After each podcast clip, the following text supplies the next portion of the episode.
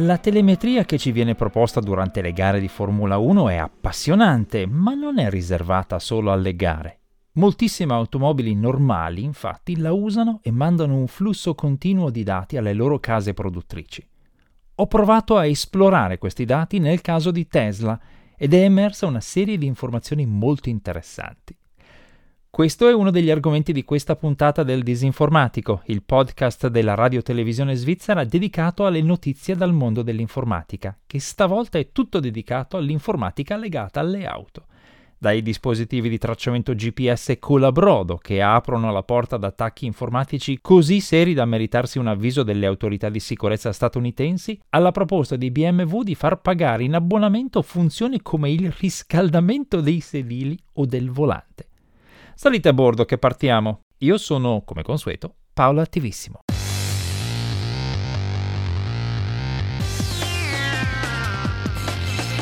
Il disinformatico.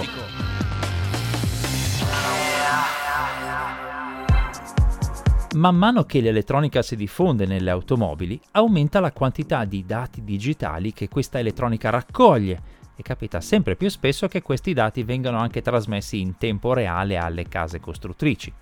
È la cosiddetta telemetria, resa popolare dalle corse automobilistiche, le cui dirette televisive vengono arricchite dalla condivisione con gli spettatori della velocità, dell'accelerazione e di vari altri dati che arrivano via radio dalle singole vetture. Di recente ho avuto la possibilità di esaminare da vicino quali dati vengono raccolti da uno di questi sistemi di telemetria installati su auto da strada ed è stata un'esperienza illuminante. Il livello di dettaglio è impressionante e le implicazioni in termini di privacy personale e di analisi degli incidenti meritano decisamente di essere valutate con molta attenzione. I dati di telemetria che ho esaminato si riferiscono a Tesla, che è una delle marche che maggiormente punta sulla connettività e sul software per le proprie automobili, ma anche altre case produttrici adottano soluzioni analoghe. Sono dati che risiedono in una memoria locale a bordo del veicolo e vengono trasmessi sostanzialmente in tempo reale alla casa costruttrice, che li custodisce, conserva e analizza. Ogni proprietario di un'auto di questa marca può richiederli accedendo alla pagina apposita del sito di Tesla con le proprie credenziali e seguendo le apposite istruzioni. Esiste anche un'opzione di richiesta dei dati del Event Data Recorder, un registratore di bordo paragonabile alla scatola nera usata in aviazione che è accessibile all'utente tramite cavi appositi e un software gratuito per Windows fornito dalla casa automobilistica. Il file che si ottiene è in formato CSV standard e può essere letto da qualsiasi applicazione compatibile come Excel, Numbers o LibreOffice. È enorme e dettagliatissimo. Un solo giorno di telemetria può contenere decine di migliaia di righe e occupare vari megabyte. Ogni riga include un'indicazione della data e dell'ora precisa di ciascun evento registrato, e gli eventi sono davvero tanti. Vengono memorizzati oltre 240 parametri distinti, che permettono di ricostruire la dinamica di un incidente in estremo dettaglio.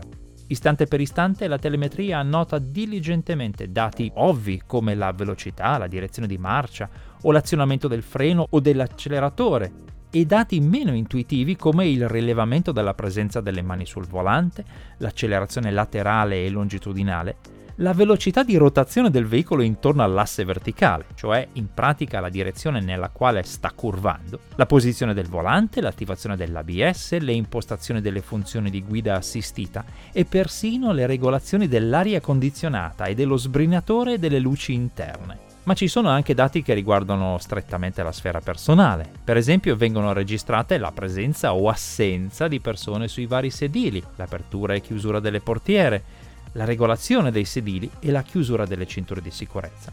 Sorprendentemente nel campione che ho potuto esaminare mancano le coordinate GPS. Comunque sia, con una varietà di dati del genere è possibile ricostruire gli eventi con grande precisione, istante per istante, documentando quante persone erano a bordo, a che velocità effettiva stava viaggiando il veicolo in un dato momento, quando e con che forza è stato premuto il pedale del freno e così via. Ma è anche possibile ricostruire i comportamenti privati delle persone attraverso l'analisi dell'apertura delle portiere o della presenza di persone sui vari sedili.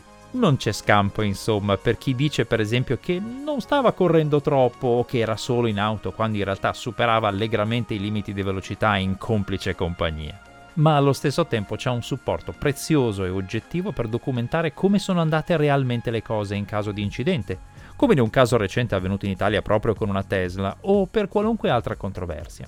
Per esempio, la storia delle automobili di quasi tutte le marche è ricca di casi di accelerazione improvvisa e incontrollata, dovuti a fattori tecnici in alcuni casi e a fattori umani in altri. Avere un registratore di bordo permette di chiarire una volta per tutte le responsabilità delle parti. Se vi interessa, su disinformatico.info trovate l'elenco completo dei parametri di un file di telemetria di Tesla. La gestione elettronica dei veicoli è una gran bella cosa con tanti vantaggi, ma va fatta bene. Se è fatta male può avere conseguenze catastrofiche e inattese. Un esempio in questo senso arriva niente meno che dalla Cyber Security and Infrastructure Security Agency del governo statunitense, che si occupa di sicurezza informatica delle infrastrutture ai più alti livelli. Il CISA o CISA, se volete, ha pubblicato un avviso a proposito della pericolosità di un dispositivo di tracciamento GPS dotato di ricetrasmettitore cellulare, molto usato dalle flotte di veicoli commerciali.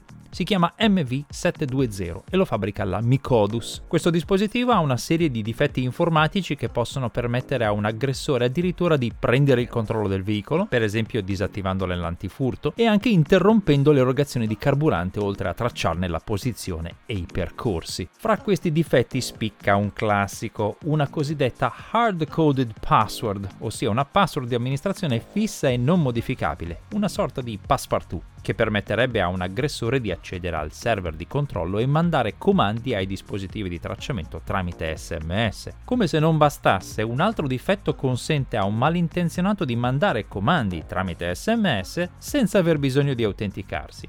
E poi c'è un'altra falla che permette di accedere ai dati degli altri utenti perché il server non verifica l'identificativo del dispositivo che viene inviato dall'utente. Il problema quindi rischia di riguardare tutti i dispositivi di tracciamento di questa marca. Un vero disastro di incompetenza, insomma, che apre la porta ad attacchi di vario genere a parte quelli strategici o politici e ideologici, ci sono quelli del crimine informatico organizzato. Con falle di questo livello, un'organizzazione criminale potrebbe per esempio ricattare un'azienda dei trasporti, minacciando di fermare tutta la sua flotta di veicoli se non viene pagato un riscatto, oppure potrebbe acquisire i dati delle spedizioni e compiere furti mirati.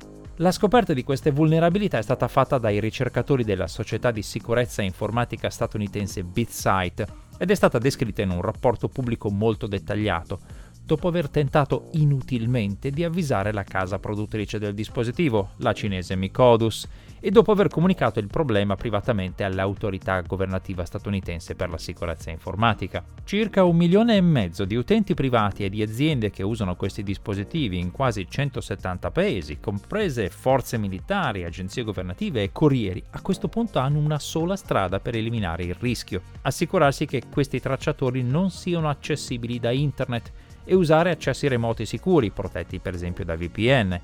O meglio ancora, rimuovere completamente questi dispositivi e sostituirli con alternative meno vulnerabili. Il problema è ovviamente capire quali lo sono e quali no, ma grazie ai ricercatori almeno adesso sappiamo che questo è un modello da evitare.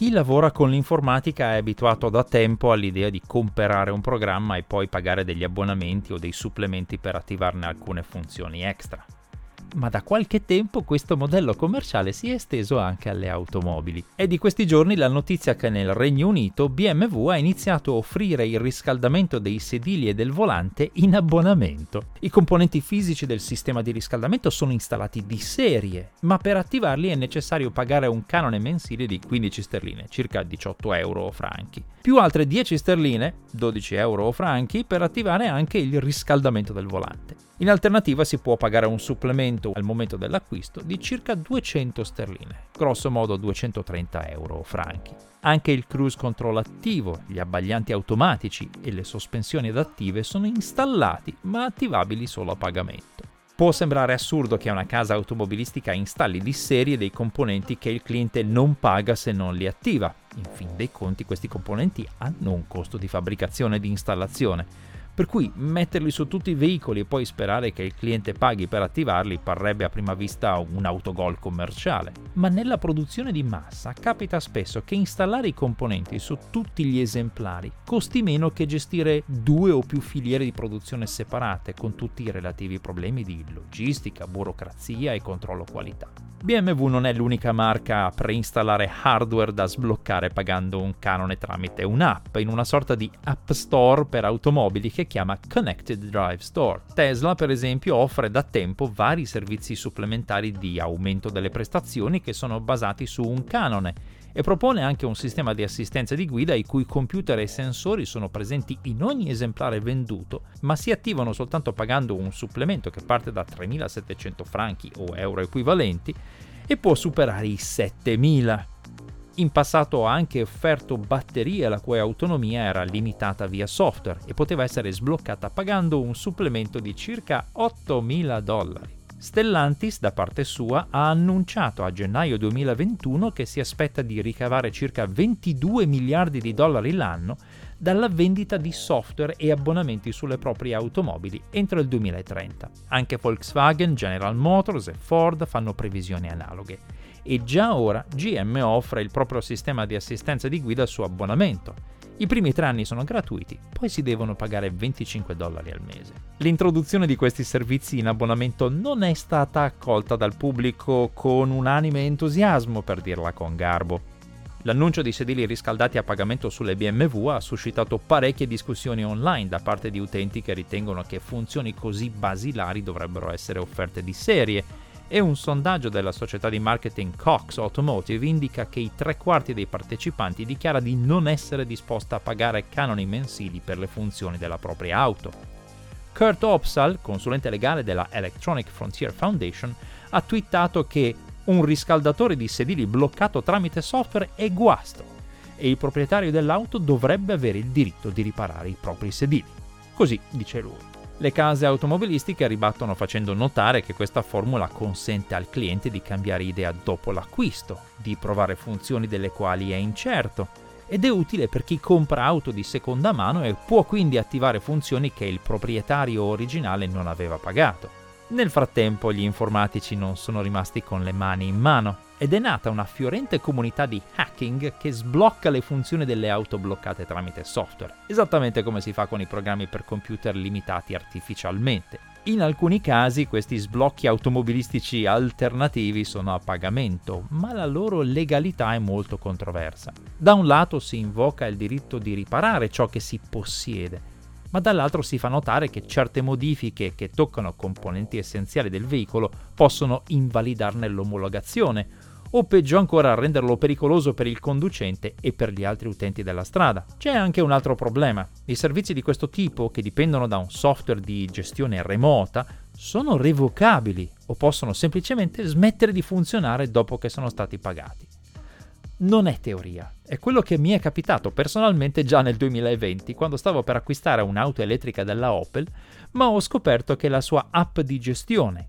OnStar, avrebbe smesso di funzionare a fine anno, disattivando permanentemente funzioni essenziali come il monitoraggio dello stato di avanzamento della ricarica e la chiamata automatica ai servizi di soccorso in caso di incidente. In altre parole, le cose che compriamo, comprese le auto, non sono più realmente nostre. Ed è per questo che nascono organizzazioni e iniziative per la difesa di quei diritti digitali che sembrano così astratti e invece si rivelano profondamente concreti.